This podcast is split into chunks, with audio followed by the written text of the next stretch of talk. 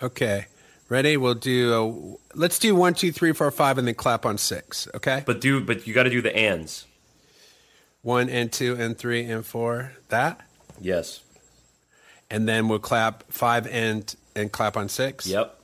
Okay. Here we go. Ready? Mm-hmm. All right. Together, right? No. All right. Nope. Here we go. Okay. One and two and three and four and five and. Oh, I forgot to clap. God damn it, really? Hey, everybody. Welcome to I'm Okay, You're Okay, I'm Not Okay, You're Not Okay.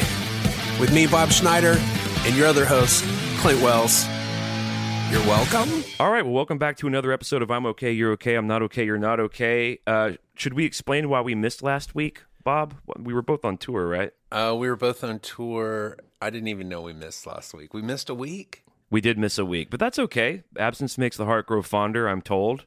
Uh, doesn't quite doesn't really work with my wife, but I'm told that that's a thing. Right. Well, I, I didn't know about it, so sorry for the folks. You were out on the West Coast touring. I was touring in the Midwest, and I also, I know this has happened to you before too, but man, I got really sick on the road last week, and uh being sick on the road's no joke. It's really hard to get well once that happens. And you can feel it coming on too, right? Like I knew like the day that we left, the bus left, I was like, I'm going to be really sick in two days. I could feel it. Right. Did you get AIDS again? I did. I got AIDS again. I, I scrubbed uh, I scrubbed them off the last time using some uh, corrosive powder and some uh, steel wool. But it turns out that's a pretty formidable disease, pretty hard to get rid of. So yeah. I really thought long and hard. As soon as you said you got sick on the road, the first thing I thought of was AIDS. Because you and me, when we're together alone talking, we try to make as many AIDS jokes as possible. And I'm like, well, do I bring? Do I try to bring the AIDS humor into the podcast world where people might be like, hey, man, that shit's not funny? Well, they there are people that might think it's not funny, but I don't want to live in a world where you can't at least joke about it. I mean, it's we we joke. When we're alone together, we're making a lot of AIDS jokes. But here's the thing. I know you, you know me, and so we can make AIDS jokes. But if you don't know us and then you hear us making AIDS jokes, you're like, those guys are monsters. But I think the people who listen to the show have a good sense of who we are at this point, hopefully. Although, this is probably going to be someone's first episode, just inevitably. Right. And they're going to be like, what the fuck? What do you think's funny about it? Like, why do we joke about it? Because that shit's scary as fuck, dude. It's like, I mean, I, I guess it's not as scary now because I guess it's controllable. But for the long, for most of our lives, AIDS was like the boogeyman. Like, yeah. It was like when you got AIDS, that was it. You're going to die soon. And so I think anything that's super frightening like that is going to make you want to. Like, I don't deal with fear well or feelings, so I tend to joke about things that um that make me really uncomfortable. And, of course, AIDS is one of those things. Right. And that's where most jokes come from. And you were also sort of navigating the eighties, what, in your twenties? Early mm, twenties? I was a teenager in the eighties, dude. Okay. Sorry, I'm, I'm, I'm bad with time. I'm still a teenager in the eighties, dude. In the aid. I'm a wordsmith. Words are my life. All right. Um, dude, I was really bummed to see uh, I your drummer, uh, our friend Wayne, uh, he posted about you guys got broken into in Portland, and I, I hit him up immediately. That really sucks, man. It was one of those things where we were backstage, and the guy was like, uh, somebody busted into your van, and I'm just like, I'm not going to deal with this. At all. Like, I just was like, I'm not going to deal with it. And he wanted me to come check it out. And I'm like, I'm not going to. This is the Doug Fir, right? Is that the Doug Fir? And I mean, there's a lot of. That place is shady. It's the, shady. The club there's... is really cool, but the sh- it's really shady around that club. Yeah. I mean, I went to, I went to like an A A meeting there like ten years ago. And it was like maybe three blocks from there. And I'd never really gotten away from the hotel. And that walk to where that A A meeting was, was sketch. And then that A A meeting was sketch. Like, it was all sketchy. Yeah. But, uh, yeah, I mean, I've been touring, you know, for nineteen years.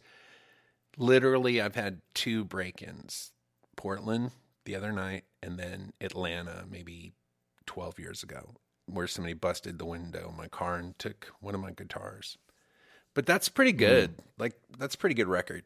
It's a good ratio. It's still total bullshit that musicians have to worry about that. I think if you steal, if you, first of all, if you're stealing things, you're a piece of shit. But if you steal from musicians, that's just like another tier to me. I don't know, man. I, it's weird. It, it, you know, it costs like four hundred bucks, which is, and it, and it was a pain in the ass for Ted to go, uh, you know, have to get up early and get the window fixed, but... But didn't they get Jay's bag? Didn't they actually get some of Jay's stuff? They got Jay's bag. They got some photos that are some irreplaceable photos um, that he lost, which is a real bummer. Um, but... Mm. Uh, so that, yeah, that that's the that's the part of the equation that super sucked. But um, I don't know, man. I'm not like... I understand why people do that. I mean, they need money for their drugs. They're hooked on some fucking drugs that are heavy duty. So I don't know. I mean, it sucks. I wish it wouldn't happen, but I'm not going to get mad at somebody who's going into withdrawal for doing what they got to do. I mean, don't get me wrong. I would have turned that dude into the police immediately. And I would have, I just, I don't know, man. I just, I'm not going to spend a lot of time getting mad at somebody that a, I can't do anything about it, so... I would have requested that they get the uh, the Rambo bath, the fire hose Rambo bath, and I would have requested that they let me watch it and masturbate during it. Hold on. And I would have requested the rainbow bath. Where they What's just, a rainbow bath? They just put him... They put him in a meadow with a bunch of dandelions, and then they sprinkle rainbows on him. And then they're like, "Oh, you said the Rambo bath. Hold on, you're missing. We gave him the rainbow bath. You're, you're not hearing the best part." And then I'm masturbating behind a oh. tree, because not out in the open, but behind a tree, like a little, uh, like a like Puck holding. You're some, like the go- like yeah, with goat legs, and and I've got some grapes in my teeth. And I'm just ding, ding, ding, ding, ding, ding, ding, masturbating behind it. You're like a yeah, so you're like a mytho- mythological centaur, centaur, or minotaur, and you're behind the tree like the guy who plays that trumpet song at funerals. Right. And when I come, it's just tiny little baby dragonflies come out of my dick. Wow. That's the rainbow bath. Wow. Well, it's good to be back. It's good to talk to you. How was the tour? I did see uh, I did see Midsommar. I think the last podcast you were asking me about Midsommar. Okay, and let's I, do it. I let's have it out. I saw that fucking nightmare movie. Good God. First of all, you know me. I'm not a fan of L S D or people dosing people with L S D. And that whole movie, those motherfuckers were, everybody was getting dosed in that movie. Yeah, yeah, yeah. I didn't even think about that. You do have sort of a phobia of that. And that's a really big... part of the aesthetic of Midsommar is that they're on drugs the whole time. I mean, let's do some, let's do a, let's talk about it. So let's do a spoiler alert. If you haven't seen it and you want to see it, and I recommend seeing it. I'm down to have the combo. I I, th- I thought it was a stunning, beautiful film, a really fresh take on it, and a really surprising in a lot of ways between what the hor- what the horror actually was. And if you don't want to know what happened, skip ahead five minutes. We'll just talk about it for a couple minutes. I liked it a lot. I thought it was great. It was beautiful to look at. The acting was great. And it was fucked up. I mean, it's no Mandy. Mandy's the the the pinnacle. Mandy's a ten. Midsommar was uh eight and a half. I gave Midsommar a nine, so we're pretty aligned. I, I think I think Midsommar's a better movie than Mandy, but on the fucked up a meter, Mandy's definitely the big winner for sure. What was the deal at the end when she started smiling? Because she finally was home. She finally had her family. She accepted that she accepted that the, the closest people in her life who were supposed to be her support system couldn't do it and never would. And she finally found a place where she was the May Queen. She's accepted unconditional love, unconditional empathy, the women holding her and crying with her and screaming with her. Uh, she accepted it. That's why she was smiling. She's home. How about those dudes at the end when they realized that they're on fire Oh, and they're yeah. like, oh, this shit does hurt. And that shit they gave us is bullshit. They just gave them like, they're like, here, take this for the pain. It's just like milk, you know?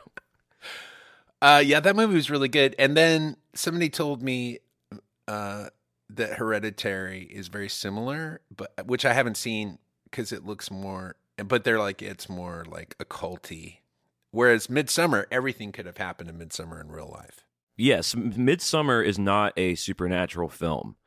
Uh, Hereditary is very much a supernatural film about uh, demons, uh, demon possession.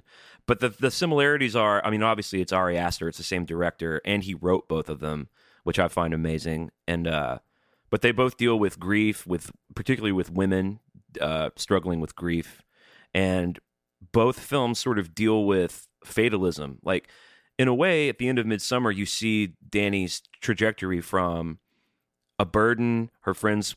She's she puts her friends out. They don't want her to be there. They don't like her. They don't accept her. She's too much. She's grieving too much. You see that start to switch to where Christian becomes the burden, and she ultimately has him killed.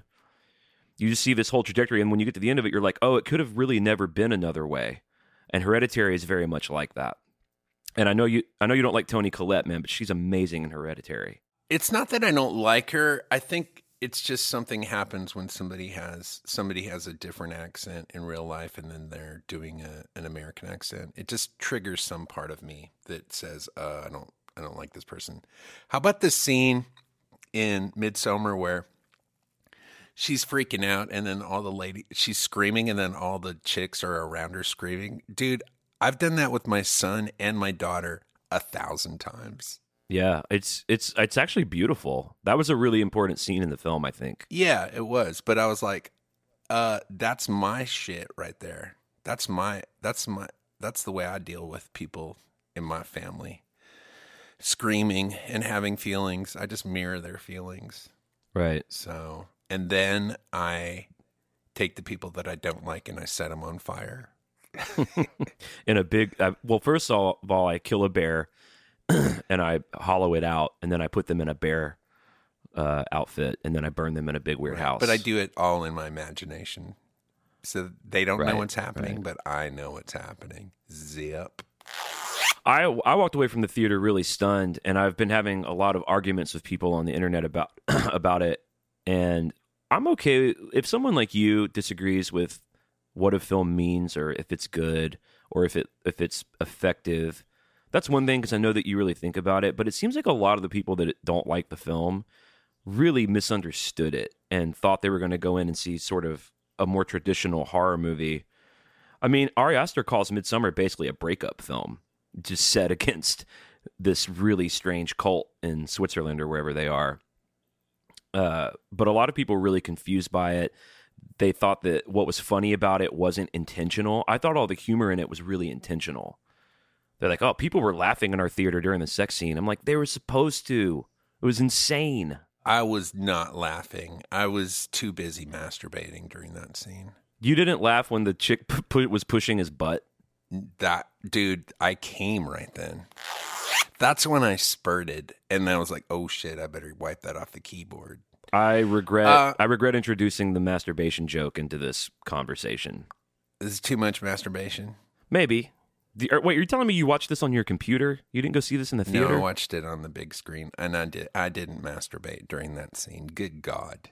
Oh, okay. I don't, I don't masturbate, by the way, because I'm a gentleman, and gentlemen don't bait. Biatch! All right, so the other movie I watched, speaking of horror movies, is Hellboy. And the reason I didn't watch it in the theater is because it got such terrible reviews. And so I finally watched it because it just came out on, on video. Yeah. It starts off, like, the C G I in it is really terrible. Like, I hate C G I so much. Yeah, and it's really bad. But the guy who plays the sheriff on Stranger Things plays Hellboy, and he's so good, and it's so funny. Like, it's it's really a pretty good. It's it, it's a you know if you can like if you can overlook the C G I somehow, the movie itself is actually really fun, and it's a it's a true horror movie. It's so gross, like it's like heads getting cut off and and entrails and lots of blood and lots of just like fucked up amputated body parts and stuff. Like, it's okay. A hard R. Okay. But uh, I I really liked it. Like, after I watched it, I was like, I want to watch it again right now. Because who? What, Ron Perlman previously played Hellboy, right? Who was great. And I yeah. was like, nobody can nobody can beat Ron Perlman. And this guy's better. It's sort of like, you know, when Tobey Maguire played the first Spider-Man, it was like, well, nobody can beat him. He's like the best actor. And then yeah, everybody's yeah. been better than him since. I know that you're big on those Hellboy movies. I've tried to watch the Ron Perlman ones. It's just, it's just not for me. And I like Guillermo del Toro a lot, but it's just not for me. I mean, it could be that you're racist against uh, demons because he's a demon. He's no, a red. I, he's a I red love demon. demons. Maybe if it was a white demon, you'd be better with. I I love demons. I I like demons more than people, I think. Oh well, that's not that then. I may check it out. I did see that it was on V O D. I've been watching, um, dude. I watched these two H R. Giger documentaries. You got to be a, an H R. Giger cat, right? I watched all the H R. Giger, and I've never said Giger. I always say Geiger. Uh, I've watched all of the documentaries. I love them. I love him so freak. much. I can't believe. And dude, he said something interesting. So I've been reading. Uh, I got a few of his books, and uh, I'm kind of going through a Giger phase, I would, I suppose. And um, he had this phrase. So for those of you out there who don't know who H R. Giger is, he's most famous for he designed all the aliens and all the alien world of the Alien movies. So he got tapped by Ridley Scott in seventy-nine and. But he was doing all this artwork in the sixties and seventies. But you know how Alien came about, right?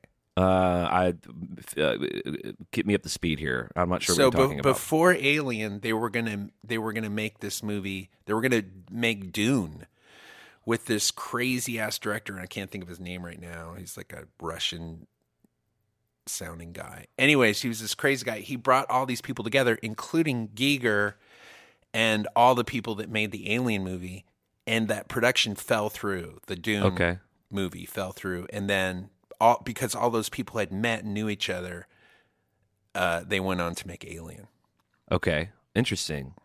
Except I don't know any of the names of the actual original thing. But well, I know that Dan O'Bannon wrote Alien, and he's the one who introduced Ridley Scott to H R. Giger, to his work.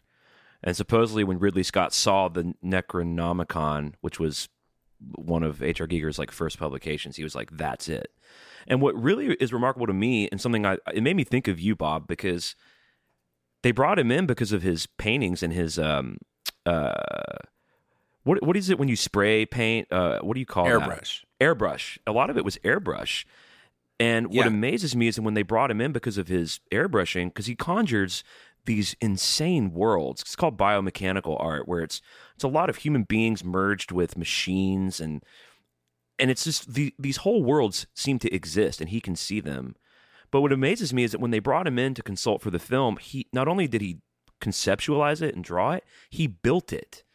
Like, and you're kind of like that. You can draw stuff, but you can also build weird shit too. Like, I, I don't know. It just strikes me as really impressive. It, it must be what some people imagine it must be like to write a song with lyrics and music and recording and playing guitar and programming drums.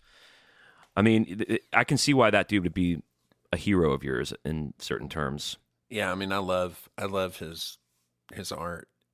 The crazy thing was he built that crazy bar yeah. in Tokyo, and then the Yakuza just took it over, and then finally they're like, we got to shut this place down because it's just basically like a crime den. Oh, I didn't know it was in Tokyo. I thought it was in Zurich. Uh, it might be now. Okay. Well, the th- the thing he talks about is he's like, I I made these paintings, I made this art bec- precisely because it scared him. And he was like, I basically dream this world, and when I close my eyes, this is what I see. And I make the art to, in some way, exercise it so I have a little bit of control over it. I thought that was an interesting, you know, reasoning for why he does what he does. Guess what there's a lot of in H R. Giger's art? Penises. Yeah, a lot of anal sex, too. Well, I mean, if you're going to have penises, I mean, if you're going to have the letter A, the letter next to it's going to be B. It's not going to be M or J. It's hmm. going to be butthole. A, oh my God. B, C. This is, a pod- this is a podcast for middle schoolers now. Well, you're the one that brought up butt sex, not me. Well, that's true. I did bring that up. Uh, should we read some emails? Oh, yeah. We're backlogged on emails. um, backlogged? Hold on. Did you say backlogged? We're backlogged. Yeah. All right, this first one that we will read is actually from my friend Sarah, a dear friend of mine who I met through the uh, Metallica podcast I do. She says, I'm so sorry, Bob. I had no clue who you were until Clint got me into this podcast, and honestly, I mistook what he said and thought he was doing a podcast with John Schneider. So in a way, my little Beau Duke loving heart was crushed when I found out it wasn't him. However, since I've been listening, I've gone through your catalog and totally dig your work. Also, you and Clint have great chemistry. I really look forward to hearing you each week.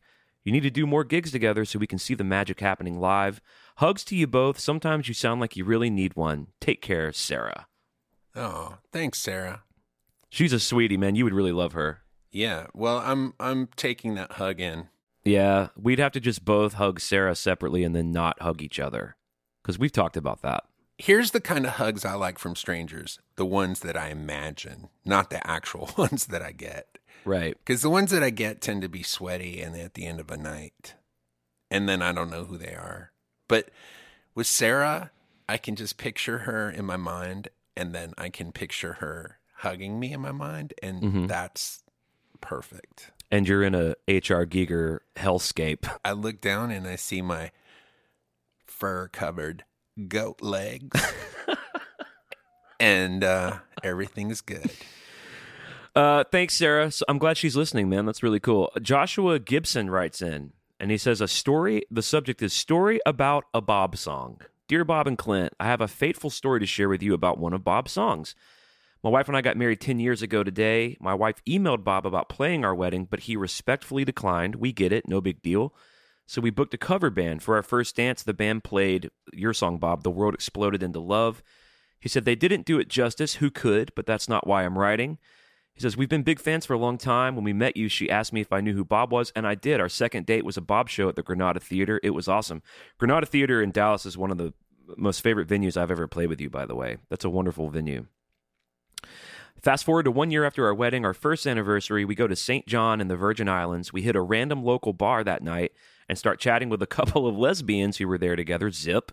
Uh, we were having a great time. Now, I've heard some of Bob's songs randomly play at random places over the years, maybe two or three times, but on this night, at about the exact time we were dancing a year prior, The World Exploded into Love came on at that random bar in Saint John. We couldn't believe it. It was like a sign of fate. We got up and danced again in the middle of the bar. Today, we celebrate our ten-year anniversary. We've since been to a ton of shows and met Bob a couple of times. We love the podcast, but can only listen when we're away from the kids because you guys like to say motherfucker a lot. Thanks for the memories and for being a big part of our lives, even though you might not know it. Your fans, Lauren and Josh. Oh, thanks, Lauren and Josh. And uh, wow, that's really cool. I've, I think I'm, I'm, I think I'm like Bono in Saint John. I know I've talked to some people who have heard my music in Saint John, and they're like, "You should come to Saint John and play." And I'm like, "Yeah, there might be like five people that have heard of me there." But especially if you're like the Bono of there. Here's the other thing, too, dude. When you did the two lesbians and you went zip, I'm like, the two lesbians that I picked, like the two lesbians that I pictured in my mind immediately were like in their late fifties. And I was like, whoa. Zip. Okay, so you were picturing the same ones I was. I've actually never been attracted to lesbians in my whole life. I've just Why never... would you? Uh, Why would well, you be attracted to lesbians? That'd be like, I, I agree. I mean, you can find, you can, you can look at a lesbian and go, "Oh, that's an attractive woman," but I don't know why you would. Why would you want to be they, with two? Why would you? Why would you be attracted to two people? Well, I don't want to be not, with, who don't want to see your dick or or have fun with you sexually. I don't want to be with anybody that is not turned on by me. Like exactly. The idea of being with somebody who is repulsed by you sexually is not my idea of a good time. I totally agree. Uh, let's read one more here before we split, because we are creeping up towards the end here. Our dear mutual friend Katie Featherston writes in. She says, Clint and Bob, I'm catching up on episodes, and I'm midway through the conversation about the crazy lady who rolled around on the stage, and Bob freaked out and reacting. Of course, we refer to her now in I'm Okay, You're Okay land as the Arkham Asylum lady. Affectionately, of course. I love that. She's like a character on the show now. She says, Bob, I adore you, and you say things often on stage that make me deeply uncomfortable. Smiley face. You saying wild stuff is part of your onstage charm. As a fan and as someone who's probably so far left and into being kind and quote-unquote politically correct that you guys would both roll your eyes at me, my opinion is this. The audio wasn't that bad, and you seem to have a pretty reasonable Bob-like reaction to a strange event. You do you. Katie, P S Hi, Clint. I miss you, bud. Oh. So that's Katie, who's who's been a fan of yours for a long time and a friend of ours for a long time. She gets you. That's her weighing in, and I think that her. I think she's correct. I think her response is accurate. Well, I, I appreciate that, and thanks, Katie. It, uh, I did see her. We we just played in L A, and I saw her in the audience, and it's always a delight to see her. Uh, it makes me smile a lot. You know what felt really shitty while you guys were doing that? She she texted me from the show.